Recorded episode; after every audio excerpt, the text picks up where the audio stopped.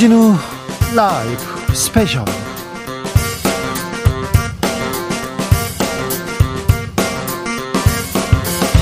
이천이십삼년 삼월 이십오일 토요일입니다. 안녕하십니까, 주진우입니다. 토요일 이 시간에 일주일 동안 가장 중요한 일들 그렇게 정리해드리는 시간입니다.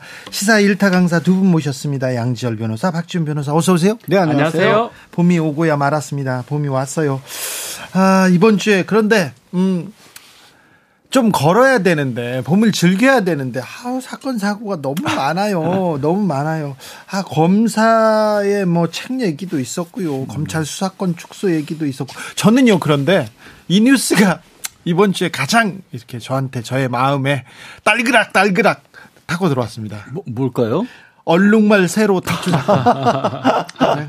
엄마가 아. 보고 싶어서 동물원을 탈출한 아. 얼룩말. 그래서 세 시간 만인가 무사히 잡혔죠. 돌아갔죠. 어, 주민 피해도 없었고. 사실 어쨌든. 그런데 얼룩말이 순하게 생겼잖아요. 네. 초식성이고. 굉장히 싸나워요. 어, 그렇죠. 네. 굉장히 싸나워요. 잘못 만약에 발굽에 맞으면 네. 큰일 날 수 있어요. 그래서 네. 사자도 옆에 못 간다면서요. 네, 심지어 물어뜯기도 합니다. 네, 성격이 네. 나빠요. 네, 굉장히 안 좋은. 네.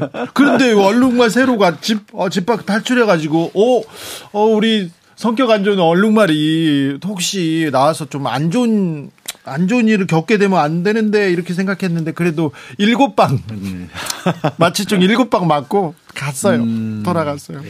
아니, 갑자기 얼룩말이 그렇게 길을 헤맸다라고 하니까 요즘 우리 정치판이라든가 뭐 일어나고 있는 일들이 네. 좀 상당히 어지럽네요. 얼룩말 네. 길을 잃고 헤맸던 게 아니라. 그 생각도 갑자기 드네요. 그런 생각도 해요. 음. 어, 얼룩말도 이건 아니다 해서 뛰쳐나온 거 아닌가, 이런 생각도 들고요. 아, 얼룩말도 봄에는 네. 산책해야 된다, 우리도 산책하게 해달라, 이런 생각도 합니다. 엄마 보고 싶어, 이렇게 생각도 음. 들고요. 음. 저는 그래서 얼룩말 세로가 이번 주에 제 가슴속으로 딸그락 딸그락 훅 들어왔어요. 근데 지금 말씀하신 것 중에 이번 주에 눈에 띄었던 것들이, 물론 이제 목요일 날 나왔던 헌법재판소에서 검찰 수사권 조정 법률 가지고 매우 중요한 예, 결정도 나왔지만 네. 그 그거하고 지금 얘기하신 이인규 전 검사 네.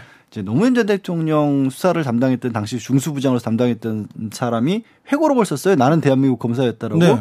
근데 저는 그 회고록을 잠깐 내용을 언론을 통해서 알려진 걸 보고 나서 깜짝 놀랐어요. 이걸 본인이 잘했다고 쓴 걸까? 아, 그러니까요. 아니, 내용을 보면 딱히 증거도 없는데 그냥 어, 저 사람들도 저 기업도 안 좋을 거야라고 생각해놓고 불러놓고 협박하는 거 아니야? 이거 제대로 불지 않으면 가만 안 되겠어. 이렇게 해서 그렇게 해서 이제 뭐 수사도 하고 기소됐다는 건데, 그걸 자랑이라고 썼어요. 시기도 사실 문제죠. 원래 한참 전에 만약 그게 발간이 됐거나 얘기가 됐, 나왔다면 달리 볼 여지가 있는데, 한참 동안 지금 외국에 있다가 한참 동안 사실은 네.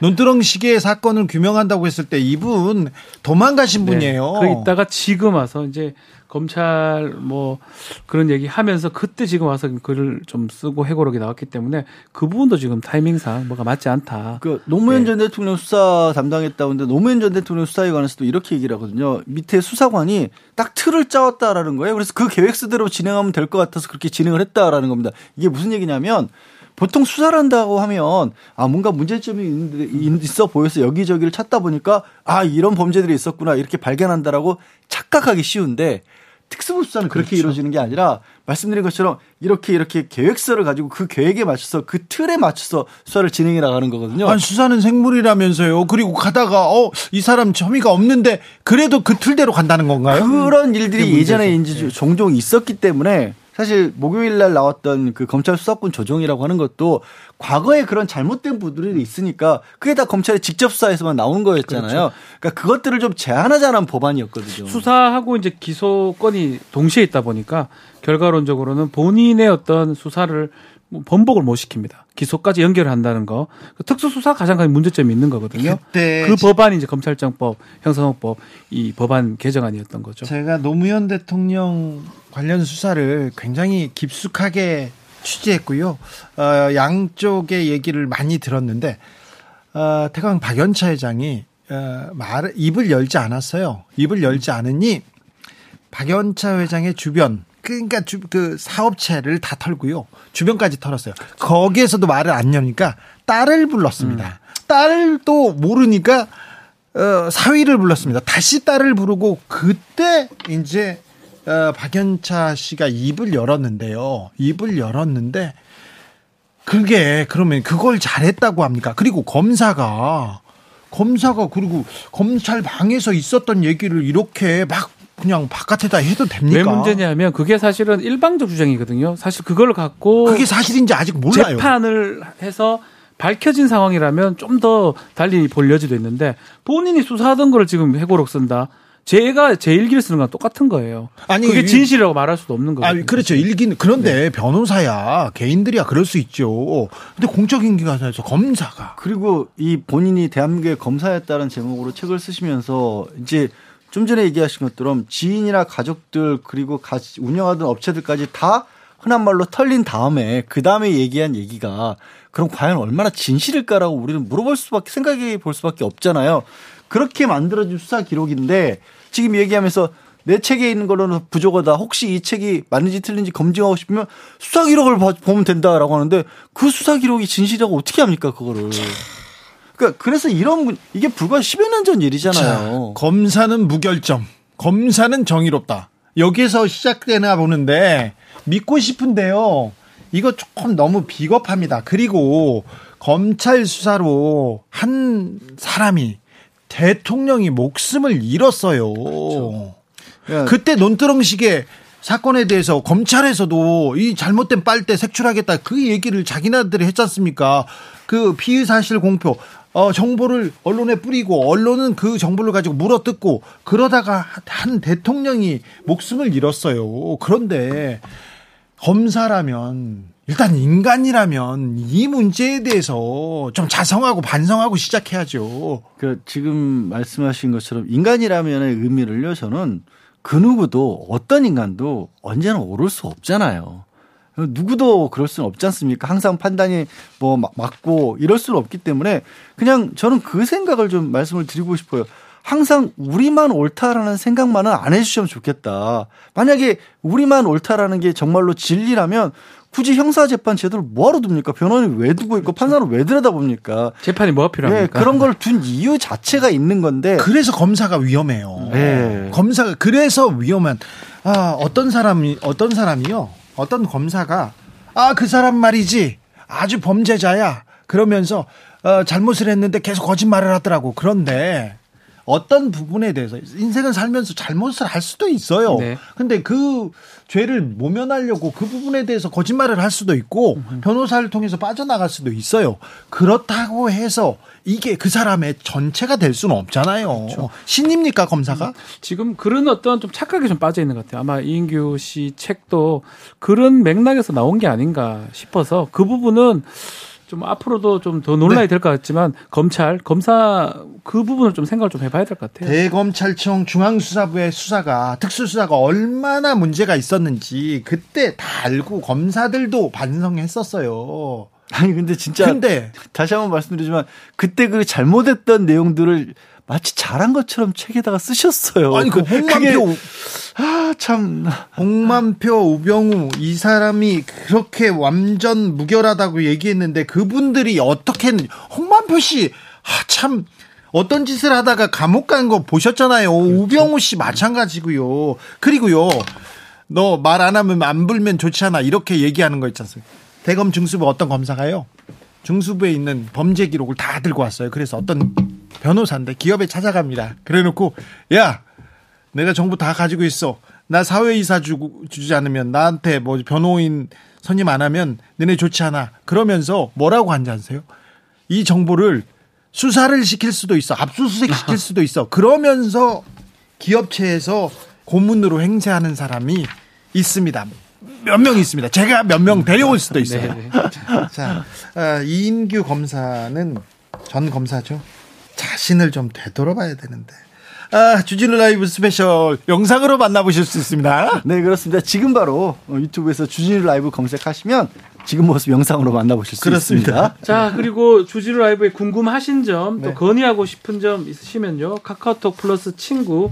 주진우 라이브 검색을 하시고 메시지를 보내주시면 됩니다. 자, 본격적으로 주진우 라이브 스페셜 시작하기 전에 두 변호사님들 이것 좀 설명해 주세요. 검찰 수사권 축소는 정당하다, 검사의 권한 침해 아니다는 헌재의 판단이 나왔습니다. 아, 지금 여러분께서는 다 검수완박 검수완박 이 얘기만 듣고 있는데, 검수완박, 검찰의 수사권 완전 박탈은 사실도 아니고요. 이게 실체하고 가깝지도 않은 그런 이름이에요. 네이밍이 잘못됐습니다. 이름을 그렇게 붙이다 보니까 그렇죠. 저희도 막 어디 가서 얘기할 때는 어쨌든 시작을 검수완박법이라고 네. 하는데 그건 사실 완박은 아니고요. 네. 이렇게 설명을 해야 되거든요. 네. 네. 일단 그런 겁니다. 이 지난해 사월에 민주당에서 이 두 번에 걸쳐서 법을 바꾸는 과정에서 처음에는 여섯 개 범죄를 검찰이 직접 수사를 할 수 있다라고 했다가 지난해 사월에 이제 경제와 부패 등 두 가지로 줄였어요. 그랬더니 그 법이 검찰 수사권을 너무 줄였다. 그래서 헌법에 어긋난다. 왜 그게 헌법에 어긋나냐면 검사가 수사를 할 수 있는 건 헌법이 보장하고 있다. 헌법이 검사를 헌법기관으로 두고 있다라는 게 이제 헌법재판소에 간 검사들의 주장이었어요. 네. 근데 이번에 헌법재판소에서 보니까 아니야. 검사가 하는 일은 그냥 국회에서 법으로 정하면 되는 거야. 그러니까 국회에서 이러이러한 일을 앞으로 검사들은 하세요라면 그렇지. 그걸, 그걸 따르면 된다. 국회 입법기관, 국회는 그렇죠. 법을 만드는 기관이야. 이렇게. 그 얘기예요. 뭐 예전에 한번 말씀드린 바가 있지만 검사의 영장이라는 게 나오는 게 있습니다. 헌법에. 어떤 부분이냐면 인신 구속 관련해서 사실 나의 기본권 관련해서 잠깐 나오는데 과연 그게 헌법상의 검사가 가진 권리일 수 있느냐 아니면 법률에 그냥 위임한 건데 기, 규정이 된 거냐 이 부분인데 결국 우리 헌법재판소에서는 이건 법률적 문제다. 입법부에서 정할 수 있는 부분이고 그래서 특히 검사나 법무부 장관이 이것을 청구하는 것은 자격 자체가 없다 해서 각하를 했습니다. 각하가 각하 당했습니다. 한동훈 법무부 장관. 그런데 헌재 판단 동의하지 않는다. 법무부 장관이 헌재의 판단을 동의하지 않는다. 이렇게 얘기하면 어떻게 됩니까? 그러니까 저도 그 부분이 좀 놀란 게 뭐 저희 같은 변호사들 같은 경우에는 사실 외부에 있기 때문에 국가 시스템 자체에 대해서 어떤 뭐 판결이라고 할지라도 이런 부분은 저희 생각하기에는 좀 뭐 다르게 볼 수 있을 것 같습니다. 잘못된 것 같습니다. 이런 논평이라는 거가 가능하고 사실 그거는 일을 하고 있잖아요. 지금도. 그렇죠? 네. 근데 법무부 장관은 국가의 시스템 내부에 들어가 계신 분이잖아요. 네. 공직자잖아요. 국가 공기관에서 내린 판단에 대해서 더군다나 헌법재판소로 가는 헌법과 관련돼서 우리가 헌법상 최고의 그 어떻게 마지막 판결 기구로 만들어놓은 국가기구의 판단에 법무부 장관이 그것 아닌데요. 이렇게 해버리면 시스템이 사실 흔들리는 거거든요. 그래서 저는 굉장히 당황스럽더라고요. 그렇게 뭐 국회에서 말하고는 것도 조금 이상한데 법무부 장관은 더더군다나 그러면 안 되죠. 정치권에서는 뭐 여야 뭐 유불리에 따라서 정치인들은 그렇게 얘기하니까 그럴 수 있겠다 하는데 그렇죠. 법무부 장관이 헌재 판단을 부적절하죠. 왜냐하면 어쨌든 간에 권한쟁의 같은 경우는 육 인의 찬성이 아닙니다. 다수의 찬성으로 이제 결정이 나는데 사실은 오 대 사가 됐기 때문에 이번에 그래서 아마 그 부분 때문에 자꾸 하는 것 같아요. 깎아스럽게 됐으니까 뭔가 편향성이 있는 재판관이 아니냐 그런 얘기를 하면서 유감이다, 궤변이다 이렇게 표현하는데 그렇게 된다 그러면 국가기관에서 내린 거에 대해서 다 정치적 어떤 계산을 하면서 문제를 삼을 수밖에 없는 거거든요. 네, 뭐 어떤 결론이 나든 간에 나의 입맛에 맞게 해석을 하게 되고 그렇게 된다면 정부에서 그렇게 할 수는 네. 없다고 보는 게 맞지 않나 생각이 듭니다. 조선일보를 비롯한 보수 언론 일제히 검수완박법 꼼수 처리 눈 감아준 헌재라면서 지금 헌법재판소 재판관들을 공격하고 있는데요. 이게 누구한테 도움이 되는지 특별히 법무부 장관인데 이 법을 하... 받아들여야죠. 아, 지키는 사람인데 왜 이런 얘기를 하시면 그리고, 어떻게 하다. 그리고 야당의 국회의원 지금 국민의힘 국회의원분들이 이 그 처음에 법제사법위원회에서는 절차상으로 흠결이 있다라고 해놓고 왜 나중에 무효가 아니냐라고 하면서 반발하고 계신데요. 이것도 사실은 생각해보면 좀 자가당착이에요. 네. 헌법재판소에서 왜 그거를 인정을 해줬냐면 중간에 법제사법위원회 문제가 있지만 본회의에서 국회의원 여러분들께서 심의하고 토의하고 해서 결국 여러분들께서 이걸 표결에 붙이셔서 통과시키지 않습니까? 네. 국회 국회의원들이 통과시켰는데 헌법재판소에서 웬만하면 그거는 인정해드려야죠. 그렇죠. 그러니까 사실 야당 국회의원들을 포함해서 여당 국회의원을 포함해서 국회의원들을 존중하기 때문에 이렇게 간 거예요. 네. 그게 국회의 자율권이라니까 그런 건데 그렇죠. 네. 뭐든지 뭐든지 국회에서 법만 들어가는데 웬만하면 문제가 삼으면 뭐 여당이든 야당이든 한쪽에서 문제 삼으면 들고 가면 헌법재판소에서 아 국회는 됐고 우리는 우리 남들 볼 거야 이러면 큰일 나잖아요 오히려. 네. 참 그렇습니다. 대통령이 대법원 판결을 좀 무시하고 걸림돌이라고 하는데 뭐 그렇게 얘기하시는 분도 있습니다만 그래도 법은 판결은 좀 존중돼야 합니다. 그래야 이 갈등을 끝내고 미래로 갈 수 있는데 아 법과 원칙이 조금 무너지는 거 아닌가 그런 생각도 해보겠습니다. 한일 정상회담 후폭풍 얘기 짧게 하고 넘어가야 되겠습니다. 멍게 소리 그다음에 독도 소리 계속 나오고요. 일본 언론과 우리 정부 진실 게임하고 있는데요. 지금은 글로벌 시대에서 짚고 왔습니다.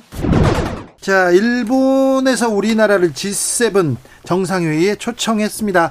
아, 이거 엄청난 진전이라고 얘기하던데 김종대 의원님 어떻습니까? 문재인 정부 때도 초청받았어요. 네. 예, 이번엔 일본이 의장국이니까 초청을 했다. 요거 하나 다르지 처음 있는 일도 아니고 네. 예, 이전에도 다 참여했습니다. 그래서 어, 이걸 갖다가 어떤 한국 외교의 새로운 성과라고 조금 너무 부풀릴 필요는 없다. 예전에는 저기 세계 외교 안보의 장에서 일본이 우리를 항상 방해했잖아요. 네, 그런 점에서 하나가 그 달라진 분위기지 참석 자체는 새로운 건 아닙니다. 어 그때 문재인 대통령 가셔가지고 저기 코로나 방역 잘했다고 박수도 받고 그랬잖아요. 네네. 그때는 참 네. 우리가 선진국한테도 박수를 받는 그런 또 자부심이 있었는데. 네, 그리고 저기 그 일본 총리는 저 뒷줄에 서 있고 오히려 우리가 더 환영받았어요. 네. 그 당시 분위기가. 근데 어쨌든지간에 초청받은 건 잘 된 일입니다. 네. 아, 뭐 그것도 성과라고 자꾸 이야기를 하는데 뭐 인색할 필요는 없을 것 같아요. 그건 잘된 일입니다. 네, 임상원 소장님.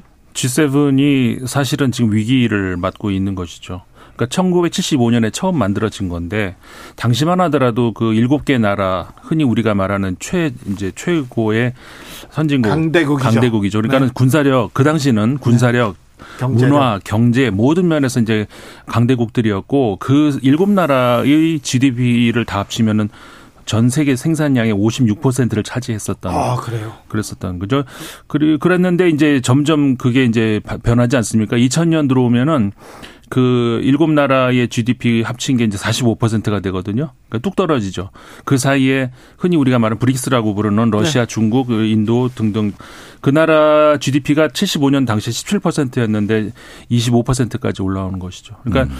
지세븐이 더 이상 세계를 어떻게 쥐락펴락하지 못하는 시대가 오면서 사실 그 트럼프 대통령 있을 때 처음 그런 얘기가 나왔었죠. 이제 지세븐은 안 된다. 네, G, 지십일으로 가자. 네, 네, 그렇게 하면서 나왔죠. 당시 이제 트럼프 대통령은 러시아, 한국, 소주, 인도 이렇게 네 나라 넣어서 지십일 하자.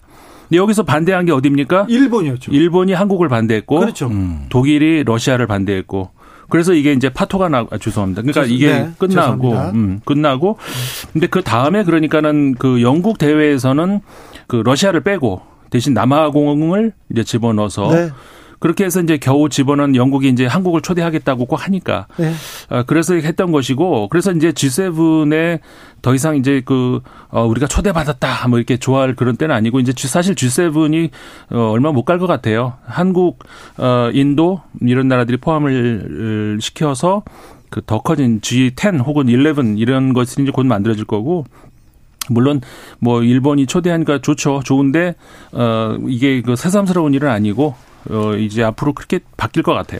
자, 한일 정상회담 이후 안보는 어떻게 우리 외교는 어떤 방향을 향할지 네. 어떻게 가고 있는 것처럼 보이십니까? 일단은 어제 윤석열 대통령이 국무회의 모두 발언에서 그렇게요. 지금 한일 관계를 이렇게 추동해 나가는 모든 합축적인 하나의 전략 개념을 또 인도태평양 전략으로 직접 언급을 했었어요. 네. 그래서 한일이 인도태평양 전략에 적극 협력한다. 이 한 문장이 저는 핵심이라고 보는데 문제는 말이죠. 이게 언젠가부터 아시아 태평양이 인도 태평양으로 바뀐 거거든요. 네. 아태가 인태로. 이게 굉장한 전환인데 우리 사회에서는 이 부분에 대해 별다른 논쟁이 없었어요. 예. 그런데 인도 태평양이라고 했지만 제가 보기에는 인도가 그럼 인도 태평양 전략을 받아들였느냐. 지금 그 일본이 애시당초 이천칠 년에 이 전략을 표방할 당시에는 미국과 중국 무역액만큼 인도와 일본이 교역한다. 이런 비전이었거든요. 예. 그런데 지금 어 일본 무역에서 인도가 차지하는 비중이 보면 수입의 영 점 팔 퍼센트 수출의 일 점 칠 퍼센트입니다. 그러니까 오히려 거꾸로 간 거예요. 그다음에 쿼드가 무력화됐어요. 인도가 최근에 러시아에 협력했던 여러 가지 일탈된 조짐을 보였고 제재에도 참여 안 했고 이러다 보니까 정작 인도 없는 인도 태평양이 돼버렸습니다. 예. 아, 붕어빵에 붕어가 없어요. 예. 네. 그러니까 지금은 어, 인도 태평양 전략으로 일본과 손잡고 중국을 견제하기 위해서 인도가 그 어떤 그 어, 저기 대안으로 이렇게 가는 인도 태평양 전략으로 이 모든 걸 설계하고 또 일본하고 이걸 같이 간다고 하게 되면은 저는 우선 실체가 있느냐, 그렇죠. 어, 언제 이걸 검토하셨느냐 이걸 좀 물어볼 수밖에 없어요. 그리고 그거는 인도양과 태평양 하면서 아시아가 빠져나간 거거든요. 네. 유라시아 그 이니셔티브가 없어진 거예요. 그러니까 이렇게 실체가 없는 인도 태평양 부분하고 유라시아 부분을 무시한 거에 대한 앞으로 초래될 어떤 국익의 손실. 그다음에 오히려 인도보다는 호주 쪽으로 미국은 그렇죠. 중심을 이동하는 것 같습니다. 그래서 오커스가 부각되고 있어요. 그래서 최근에 일본 쪽에서 나오는 얘기는 어 이제 호주를 끌어들여서 새로운 안보 협의체를 만들자 이런 이야기까지 나오고 있습니다. 그러면 어제 국무회의 연설을 제가 한 두세 번을 들어봤거든요. 네. 그런데 그 이면에 깔린 이제 중국하고의 숙명적인 어떤 파국적인 그 저기 충돌론을 일단 믿는 것 같고 그러다 보니까 일단은 개념의 공, 공상에 불과한 아직까지는 검증 안 된 인도 태평양 프레임이 엄청나게 강하게 들어왔고 네. 그 다음에 이제 미국에 가서 정상회담하면서 이걸 재확인하면서 이제는 어떤 그 일본하고 뭐 과거사라든가 여러 가지 묵은 문제들은 다 걸림돌로 제거해버리는 이런 어떤 행보가 가속화될 거다. 초점은 예. 일본은 일단 예선전이라면 사월에 한미정상회담이 본선이 될 것 같아요. 거기 가서도 이렇게 다 주고 오시는 거 아닌가. 음. 아니 조 바이든 대통령이 한국 왔을 때도 우리가 보따리 엄청 챙겨줬잖아요. 네. 그런데 또 일, 미국은 우리한테 안 줬거든요. 그러니까 이번에 가장 중요한 거는 모든 경제적 공급망에 관한 미래의 어떤 핵심 기술에 대한 사항을 안보 프레임에 다 집어넣었다는 겁니다. 그래서 한일 간의 그 경제협력, 안보협력 대화를 엔에스씨가 주도한다. 이렇게 돼 있다면은 안보기구가 경제 문제를 컨트롤하겠다는 얘기거든요. 이틀은 미국에 가서 이게 미국 모델이에요. 이 미국 모델을 지금 저 일본에 적용한 거거든요. 그러면 앞으로 경제계가 목소리를 못 냅니다. 그러니까 굉장히 그걸 안보부서가 독주할 우려가 있다는 거죠. 네. 정상회담, 한일 정상회담. 자존심 상해요. 굴욕적이에요. 이런 얘기도 좀 있는데요. 그래도 좀 뭘 딛고 아 딛고 뭔가를 좀 음, 얻어내고 외교라는 게 뭐 백 대 영이 없잖아요. 그 뭐 조금 뭔가 다른 돌파구를 찾지 않을까 했는데 그게 또 아닌 것 같기도 하고. 어, 이후에 대통령실에서 나오는 뭐 해명 반박 그리고 대통령이 직접 밝힌 입장 같은 걸 보면. 전혀 물러설 생각이 없어 보여요. 그러니까 이게 물러설 생각이 없어 보인다는 얘기를 하고 그러니까 되게 희한한 게 그냥 밖에서 보기에는 일본에 대해서는 되게 양보를 많이 한 것 같은데 국민들한테 절대 양보를 안 하고 있는 것 같거든요. 일본 언론에는 그렇게 열심히 네. 설득하고 이렇게 이해하려고 이렇게 설명하는데 우리 국민, 우리 피해자는 왜 만나지 않을까 그, 그리고 얘기하지 나서 않을까. 이제 지난주 내내 시끄러웠던 이 뉴스들 중에 상당 부분은 일본 언론에서 거꾸로 터뜨린 것들이에요. 또. 그렇죠. 그래서 아니 왜 이렇게 일본에는 좀 끌려가는 것처럼 계속 모양새가 만들어지지 싶어요. 저는. 자 결국 지금 뭐 지지율도 그렇고 이게 쉽게 이제 잠잠해질 것 같지는 않습니다. 뭐 과거 얘기, 뭐 미래 얘기 하지만 현재 좀 중요한 부분들이 있어요. 후쿠시마 수산물 문제가 있거든요. 그렇죠. 먼 게 얘기도 지금 나왔고요. 네. 그런 것들은 국민들이 피부로 불안해요. 바로 느끼는 겁니다. 불안해요. 우리 뭐 성, 생명권, 건강권. 그렇죠. 그런 부분이기 때문에 이게 정확하게 조금 얘기가 안 되는 이상은 계속적으로 이 논란은 저는 좀 오래 가지 않을까 생각이 듭니다. 그러게요. 또 일본 언론이... 어. 근거 없이 그냥 얘기하지는 않을 텐데 아무튼 대통령실 우리 대통령실과 일본 언론 간에 지금 진실게임 행방으로 이렇게 공방으로 이렇게 넘어가는 지금 행태는 굉장히 조금 아, 우려스럽다 생각해 봅니다. 그래도 그래도 아, 윤석열 대통령 외교 아, 십 점 만점에 십 점 오 점 만점 했는데 오 점 만점에 오 점 준 사람이 있습니다. 아, 국민의힘 최고위원 외통위 소속 태영호 의원과 이야기 나눠봤습니다. 대통령 어제 방첩사 가고 네. 간첩 얘기하고 민노총에 간첩했다 했는데 우리나라에 간첩이 그렇게 많습니까? 그 최근에 이제 북한에서 뭐이 달라졌는가 하면 우선 이게 간첩 북한과 연결된 거잖아요. 네. 그러니까 김정은 시스템이 들어오면서 북한에서 대남 정치 공작 네. 이 패턴이 달라졌습니다. 그래요? 네, 왜 달라졌는가 하면 지난 시기에선 북한에서 군대 라인, 네. 정찰국, 네. 정찰총국이죠. 와 어, 통일전선부 라인. 그러니까 네. 사민과 군 두 갈래를 했는데 네. 김정은 시스템이 들어와서 야 수십 년 동안 이 두 라인 가지고 한이 너무 매너리즘에 빠져 있다. 네. 그래서 추가적으로 보위부 네. 말하자면 우리 말하면 방첩이죠. 국정원 같은 네. 보위부. 보위부도 이제 시키고 네. 그 다음에 통전부 안에 원래 하던 사민 외에 군대 안에 군 군이죠. 군 네. 안에 보안사령부라고 있었는데 네. 뭐 우리로 말하면 이전 뭐 그 뭐 기무사 같은 너희들도 해라. 그래서 네 개 조직이 이제는 이제 어 대외남 간첩 이제 활동을 한다 이렇게 돼 있고 다른 한 가지는 우리 국내 쪽에서 본다면 어떤 일이 있는가 하면 이거 제 개인 판단인데 네. 국정원의 대공수사권이 네. 내년도부터 없어집니다. 네, 경찰로 가죠. 경찰로 가죠. 네. 그래서 간첩 잡는 일이 점점 더 힘들어지고 있어요. 그래서 이런 북한과 우리 한국에서의 변하는 이런 상황에서 북한이 대남 스파이 공작이 더 활성화되기 때문에 여기에 응하는 또 자생적 간첩들이 나오고 그래서 저는 이 사안을 대단히 심각히 보고 있는 그래서 사람입니다. 지금 국민의힘에서 간첩단과의 전쟁 선포한 겁니까? 그러니까 뭐 전쟁까지는 아니지만 어쨌든 네. 우리나라에서 이, 이 고리만은 좀 끊어내야 되겠다. 저는 이렇게 생각합니다. 그래요? 음. 간첩들이 지금 암약하고 있습니까? 아, 저 암약하고 있죠. 이번에 우리 사건만 몇 가지 또 보세요. 얼마 전에 민노총 국장 저 압수수색 했는데 거기에서 그 컴퓨터에 네. 북한과 주고받은 지어 지령이 고스란히 다 있었다는 거 아닙니까 지금? 그분은 정신 상태가 좀 이상한 거 아닙니까? 글쎄 지금 이상한지 아닌지는 이제 조사가 온... 제사가 들어갔으니까 지금 때가 어느 때인데 이거 네. 간첩인가 경제 위기인데 민생은 안 챙기나 이런 얘기도 네. 있습니다. 그것도 네. 좀 새겨 주십시오. 네. 한일 정상회담 이렇게 개인적으로는 어떻게 보셨어요? 저는 이번에 그 한일 정상회담이 아주 큰 의미 있는 진전을 이룬 이런 어, 정상회담이다. 저는 이렇게 보고 있습니다. 왜냐면요. 이게 한일 관계가 우리 서로 이웃지간이잖아요. 네, 이웃지. 네, 우리가 이사 갈 수도 없고 일본도 이사 갈 수 없고. 네. 그러면 이 이웃지간은 정상적으로 보면 항상 관계를 좋게 가지는 것이 정상입니다. 네. 그리고 한일 간의 과거 역사 문제도 우리 육십오 년도에 한일 이제 협정과 청구권 협정이 있었고 또 구십팔 년도에 와서 김대중 대통령 때 네. 김대중 오부치 선언을 해서 미래로 가기에 다 이게 정립된 문제였는데 네. 지난 십이 년 동안에 이 한일 관계가 계속 하강 최악으로 왔습니다. 그러면 대통령, 대통령이라는 게 우리 국가 총, 이제 통치권자가 아닙니까? 네. 대통령으로서는 이 계속 하강으로 긋고 있는 이 한일 관계를 누가 대통령이 되든지 간에 이걸 정상으로 빨리 바로 잡아야 됩니다.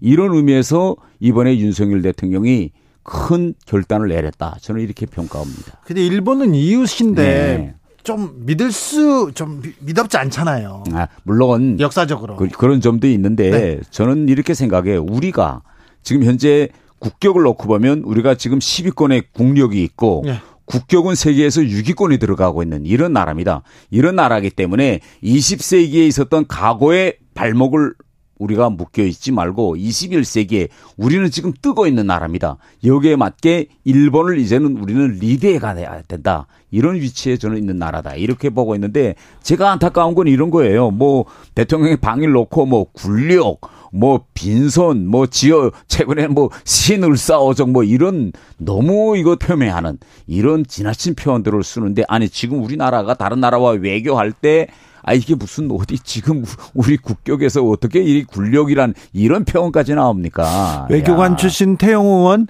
북한은 이 한일 정상회담 어떻게 보고 있을까요? 어 북한은 당연히 한미일 이 삼각협력 공조체제를 완강히 반대하고 있습니다. 그렇기 때문에 당연히 우리와 일본이 가까워지는 거는 북한에도 불리하고 이게 북한에만 불리한 것이 아니라 중국이나 러시아와 같은 우리 주변 강대국들도 한국과 일본이 가까워지는 걸 다 반대하고 있습니다. 외교에서는 주고받는 예. 거 중요하지 예. 않습니까? 예. 뭐 다 주는 것이 다 주는 게 주는 게 다 주는 게 아니고 예. 어, 지는 게 꼭 지는 것만도 아니고 그렇기도 한데 예. 이번에 한일 정상회담은 너무 많이 주고 왔다. 음. 자존심 상한다. 그런 국민들이 많습니다. 아, 물론 그렇게 생각하시는 분들도 어, 있겠죠. 예. 그러나 저는 좀 다르게 생각하는 것이 예, 이번에 한일 관계에서는 뭘 내가 하나 주고 받아오지 못하면 완전히 그 제로섬 게임처럼 보는 이런 시각에서 우리는 대담하게 이제는 탈피해야 된다. 이제는 한국과 일본이 미래를 향해서 다 같이 윈윈하는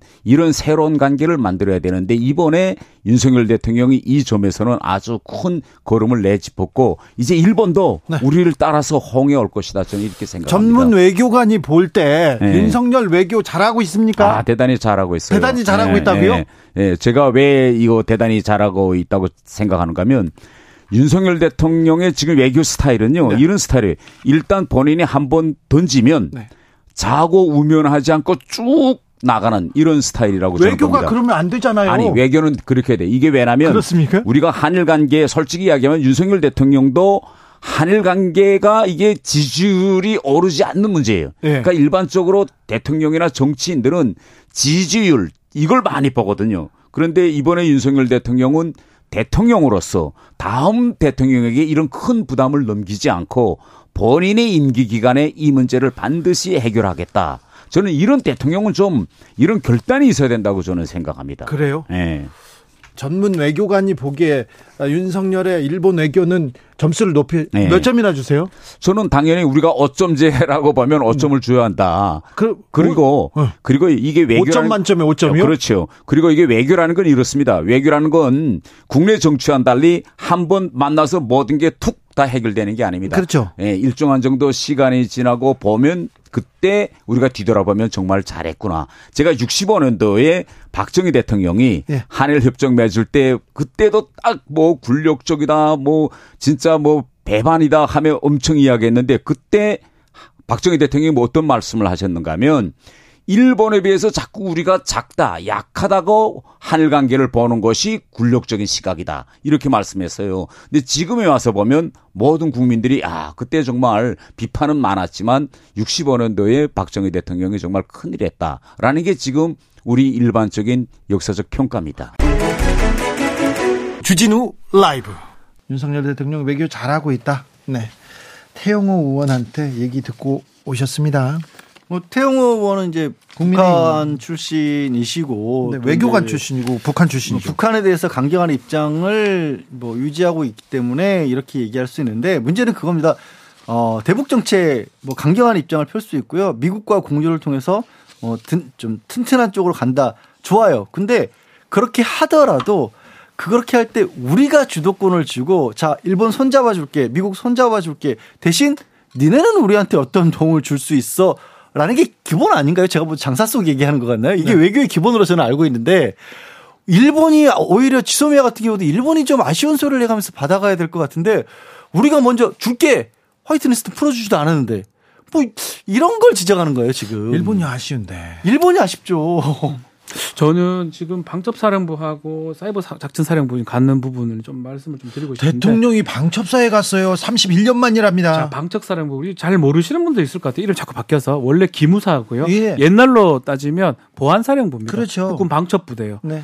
그 기무사령부가 많이 문제가 돼가지고 계속 이름 바뀌면서 지금 국군 방첩사령부로 바뀌어 있는데 민간인 사찰 그다음에 네. 뭐 촛불 집회 일었을 때 계엄령 선포해야 된다 그런 것 세월호 유족도 네. 사찰 사찰했죠. 그런 논란이 원래는 있었죠. 해야 되는 게 사실 군내의 어떤 방첩 활동, 간첩을 잡는 그런 활동을 하는데 실제로는 그 활동을 하지 않고 다른 걸 했기 때문에 문제가 많이 됐던 부분이고 근데 지금 이 삼십일 년 만에 그래서 큰 지금 이슈상 그게 가는 게 맞는지 잘 모르겠는데 가서 공개 비공개 그걸 보고도 받았다고 하는 거거든요. 예. 약간 한 팔십년대, 칠십년대 돌아가는 모양새입니다. 아니, 딱 박 변호사 말 맞다나 삼십일 년 만이라고 하잖아요. 네.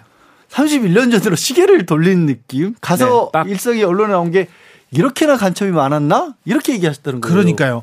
예전에 말입니다. 뭐 박정희 정권 때는 말할 것도 없이 전두환 노태우 시절에도 중요한 선거, 중요한 국면에 있을 때마다 대규모 간첩단 사건이 나왔어요. 그런데 간첩은 잡아야죠. 그런데 간첩을 조작하고 만들어낸 일이 네. 많았는데 지금 간첩 타령인데 아, 지금 경제위기인데 금융위기 왔다는데 은행 망하는 거 보이는데 민생 걱정인데 금리 올랐다는데 환율 다시 오른다는데 그 부분이거든요. 시각이 좀 다른 것 같아요. 그것의 원인이 간첩 때문에 생각하는 건지 아니면 아, 그것을 막는 것을 간첩을 좀 잡기 위해서 한다는 건지 진짜 민주노총 얘기도 지금 간첩 얘기를 지금 하고 있거든요. 국가보안법으로도 하기도 하고 있고 그 맥락 자체가 사실 좀 안 맞는 거 아니냐 생각이 들어요. 그래서 요즘 각국들의 간첩 영어로 스파이로 간다면 나온다라면 산업 스파이라든가 그렇죠, 사이버 해킹을 통한 어떤 문제 이런 것들이 국제적으로도 논란이 되고 있지 예전처럼 진짜 무슨 뭐, 뭐 암살하고 뭐 이런 간첩이 아니잖아요. 근데 더군다나 민간의 간첩이 많다라는 얘기를 하시면서 군의 방첩사령부를 가서 이런 얘기를 하셨다는 게 도대체 뭘 때문에 이런 얘기가 나왔을까 되게 잘 이해가 안 가요. 그러니까 북한에 대해서 누가 그런 얘기 하잖아요. 뭐 지금 북한 실상들을 우리 국민은 낱낱이 보고 있는데 그거 북한 좋다고 할 사람이 어디 있겠냐. 이게 상식에 가깝지 않을까요? 아니 그러니까요. 그리고 사실 종북 종북 하는데 누가 북한을 따라가는 사람들이 어디 있어요. 아, 참 무섭다 생각하는 사람이 어디. 그런데 아무튼 어, 검찰에서는 민주노총 계속 압수수색하면서 간첩 혐의 이렇게 파고 있고요. 그다음에 대통령은 방첩사 방문했고요. 보수 언론에서는 계속해서 간첩 관련된 얘기를 쏟아내고 있습니다. 그런데 뭐 민주노총에 북한에서 지령을 내렸대요. 그런데 어떤 지령이냐면 조선일보 반대하라 이런 지령을 내렸다는데 이걸 어떻게 받아들여야 되는? 어, 아, 이건 무서워라. 뭐 언론에 공개된 내용들 봤는데 그 내용들도 보면 일단 뭐 최근에 어떤 뭐 집회 이런 데서도 민주노총은 정치적인 목소리를 가능한 좀 줄이려고 애를 쓰고 있는 걸로 저는 알고 있거든요. 네. 너무 강경하게 정치적 목소리를 내는 게 국민들의 어떻게 보면 뭐 반감을, 반감을 샀다 이런 거 부분 때문에 자제하고 있는 중으로 알고 있는데 거꾸로 나왔고 거기에 이제 민주노총에서 올렸다는 뭐 보고서 같은 것들이 뭐 언론에 공개된 걸 보면 야 이건 그냥 북한에서도 인터넷 찾아보면 알만한 것 같은데 신문에 다 나와요. 그래서 예전처럼 정보통신이 발달 안 했을 때는 누가 그걸 정리해서 보낸다는 게 의미가 있겠지만 이게 진짜 마지 만약에 간첩이 쓴 거라도 무슨 의미가 있지? 저는 그 민노총 그 간부가 뭘 그런 걸 작성했잖. 다고 하면요. 그래서 북한에다 보냈다고 하면 그분은요. 일단 병원 정신감정 받아보고 처벌해야 된다고 생각합니다. 자, 여러분께서는 지금 주진우 라이브 스페셜을 듣고 계십니다. 주진우 라이브 스페셜. 검찰이 대장동 그리고 에프씨 성남 건으로 이재명 민주당 대표 기소했습니다. 민주당은 이제 어디로 갈까요? 안 그래도 문심 놓고 이렇게 수박 논쟁도 벌이곤 했는데 문재인 대통령 만나고 온 민주당 박용진 의원에게 먼저 듣고 오겠습니다. 문재인 대통령 보셨어요? 무슨 얘기예요? 덕담해 주던가요? 덕담이죠. 그 네. 좋은 얘기해 주시는 분인데. 음... 제가 이제 뭐 걱정스러워하는 것들에 대해서는 공감 많이 해주시고 네. 특히나 대한민국이 제대로 나가려면 네. 그렇잖아요. 우리 사회에 소리 없는 혁명이라고 전 표현했는데 네.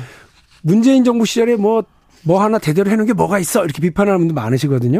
그러니까 도드라지게 잘했다 못했다가 떠나서 노동시간 단축, 탄소중립, 탄, 어, 탄소중립 정책 네. 그리고 어, 일본한테도 할 소리는 했고요. 문재인 케어 네. 뭐 이런 문제들은 저는 우리 사회를 근본을 바꿔나가는 되게 중요한 소리 없는 혁명이었다고 보거든요. 근데 이거를 이 저 윤석열 정부가 문재인 지우기, 문재인과 그 안티 문재인, 안티 정부로만 지금 일을 하면서 엉터리 일을 많이 하잖아요. 그래서 육십, 육십구 시간 사고도 치고 이러고 있는 일에 대해서 걱정을 하고 이런 문제에 대한 브레이크를 걸기 위해서 민주당이 잘해야 되는데 네. 죄송합니다. 이런 얘기 많이 했고 그래요. 거기에 대한 조언과 격려를 많이 해 주셨죠. 노동시간 늘리는 거 이런 거는 안 되는데 그런 얘기는 하셨군요.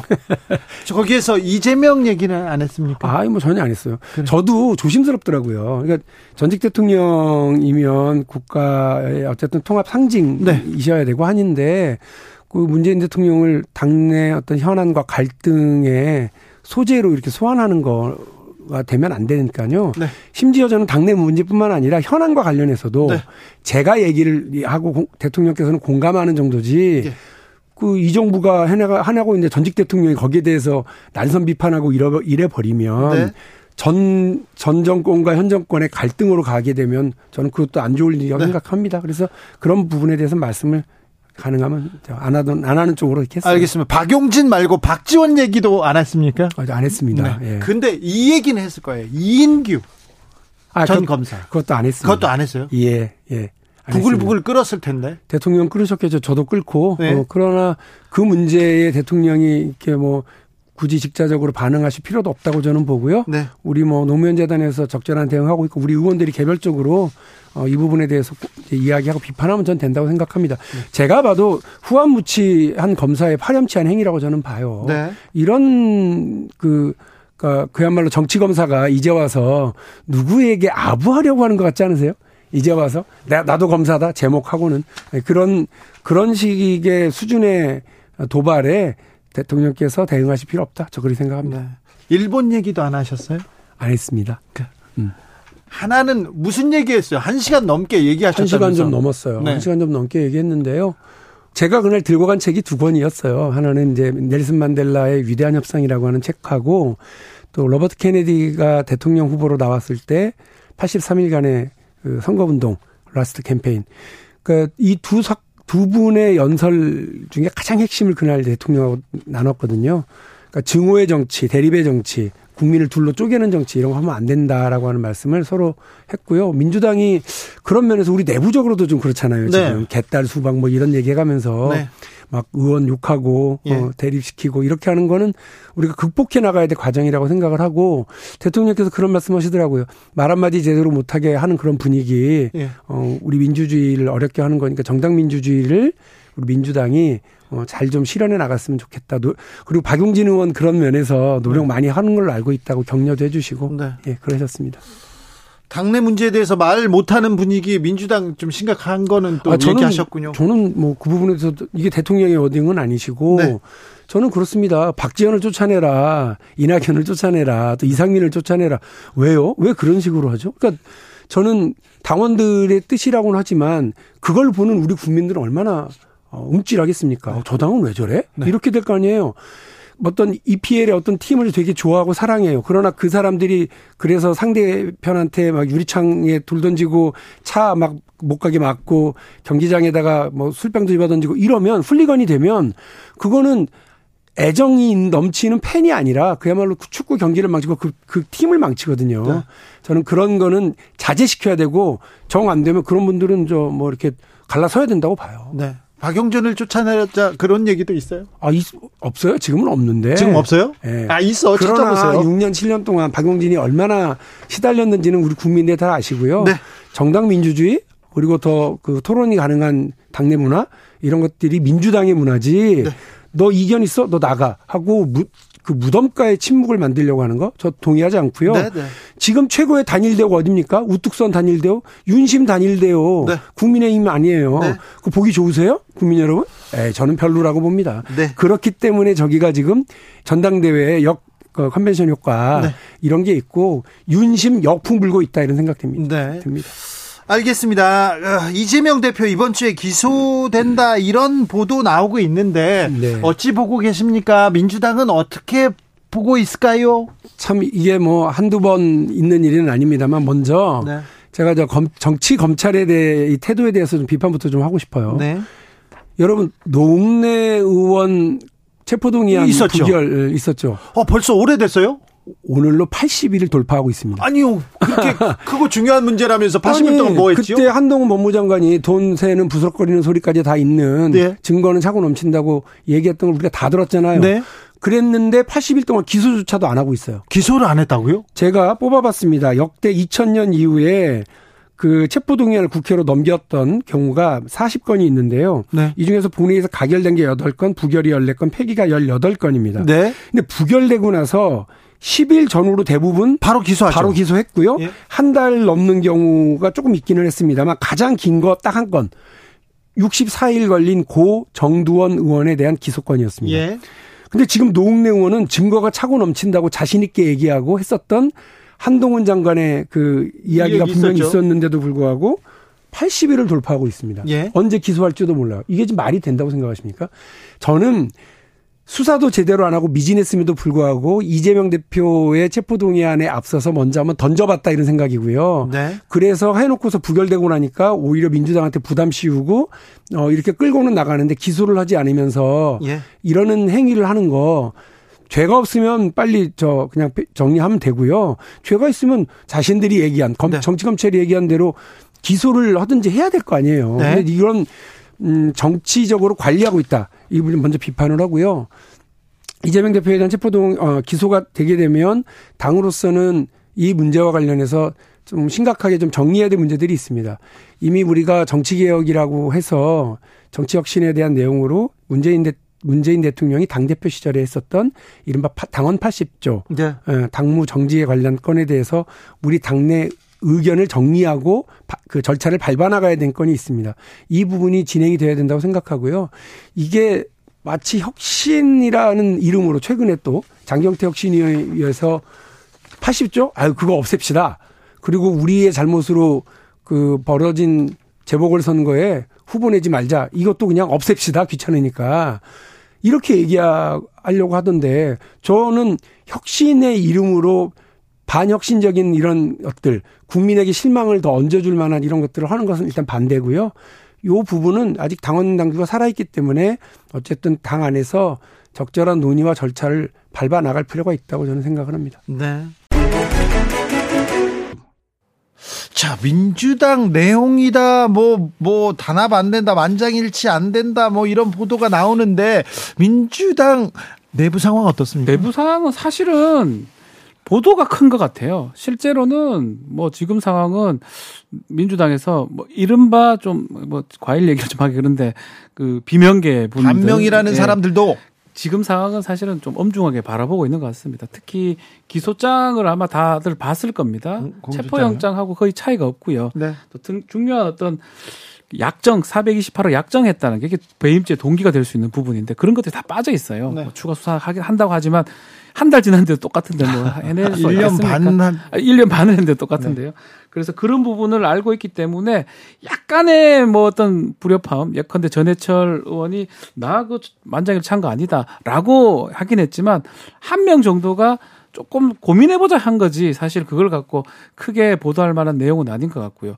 지금 상황은 민주당은 뭐 겉으로 다른 데서는 그걸 원하는 거 있는 것 같지만 대표가 지금 기소되니까 좀 뭉, 뭉치는 모양새라고 지지자들 보입니다. 그 뭐 좀 극성 목소리를 내던 사람들도 좀 잦아들었어요. 네. 네. 아니 왜 그러냐면 저는 그래요. 좀 전에 얘기한 것처럼 그 결국 재판에 넘겼다라고 하면서 알려진 내용은 사백이십팔 억은 끝내 못 찾았다. 아직 빠져, 빠져 있어요. 그러면 그냥 상식적으로 다른 거 복잡한 법리들 뭐 이런 왔다 갔다 그 많은 얘기들이 나와서 다 치우고 아니 민간업자한테 칠천억 원을 몰아줬다라고 검찰은 얘기를 하는데 당사자는 정작 십 원도 가져간 게 없다? 네. 이게 이게 좀, 좀 너무 이상하잖아요. 사백이십팔 억 가져갔다. 천화동인 네. 누구 거냐. 네. 이 대장동 실제 주인 누구 거냐 계속 얘기했는데 그 얘기를 못 하고 있는 거 아니에요. 그렇죠. 그러면 거기서부터 이제 뭐 민주당 내에서도 이재명 대표하고는 결이 좀 다른 입장이라고 할지라도 딱히 대표 잘못했네 이렇게 얘기 꺼내기가 힘들어지는 거예요. 민주당 내부에서도. 그러니까 자연스럽게 이제 좀 강한 강성이라고 저는 강성이라는 표현을 좋아하지 않지만 민주당을 좀 강하게 지지하는 분들도 굳이 나서서 목소리 안 내도 그냥 알아서 목소리가 수그러드는 거예요. 아, 그 그런데 반명이나 비명에 대한 공격도 잦아들었어요 이제. 아, 당연히 그럴 수밖에 없고. 근데 네. 아까 이제 언론은 여전히 포기를 못한 게.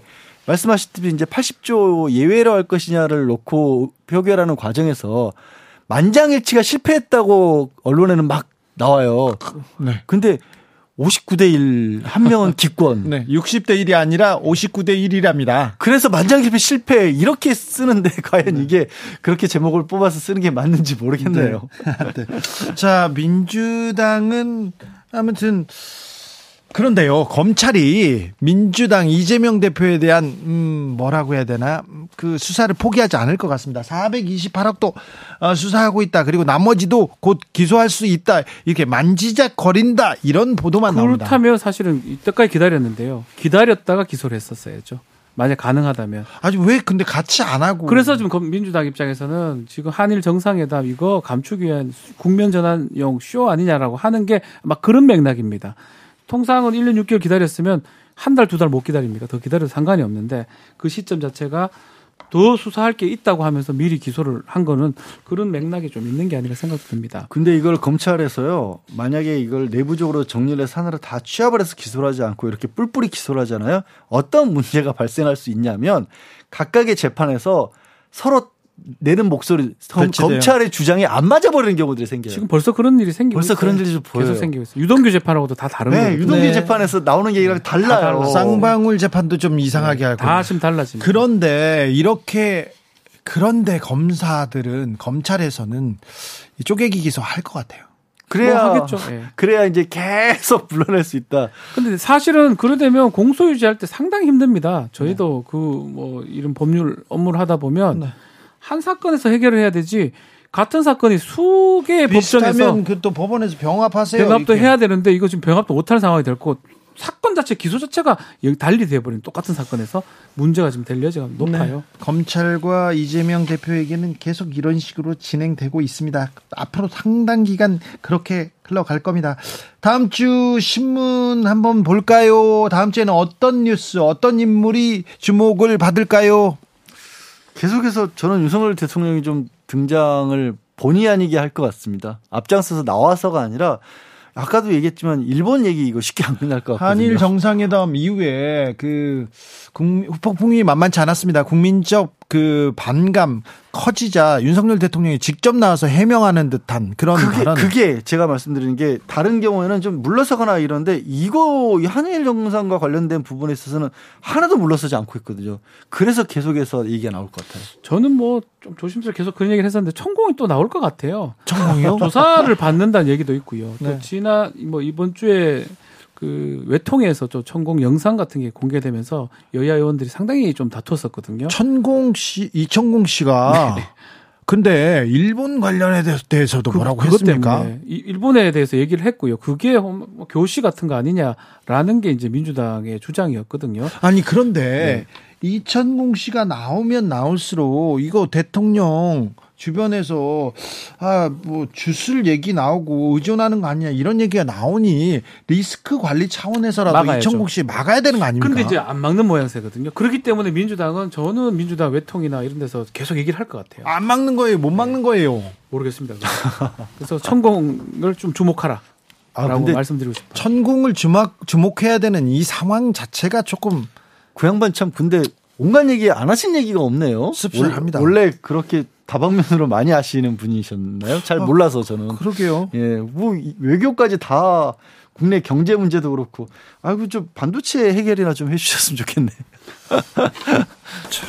여기까지 할까요? 주진우 라이브 스페셜 여기서 인사드리겠습니다. 아, 이번 주도 고생 많으셨습니다. 봄 봄은 짧습니다. 그런데 미세먼지가 또 황사가 아, 막고 있어요. 그래서 건강 조심하셔야 됩니다. 저 오줌 막 독감 걸리는 사람들, 목감기 아. 걸리는 사람 많습니다. 건강 잘 챙기세요. 네, 고맙습니다. 네. 양지열 변호사, 박지훈 변호사 감사합니다. 저는 다음 주 월요일 오후 다섯 시 오 분에 돌아오겠습니다. 지금까지 주진우였습니다.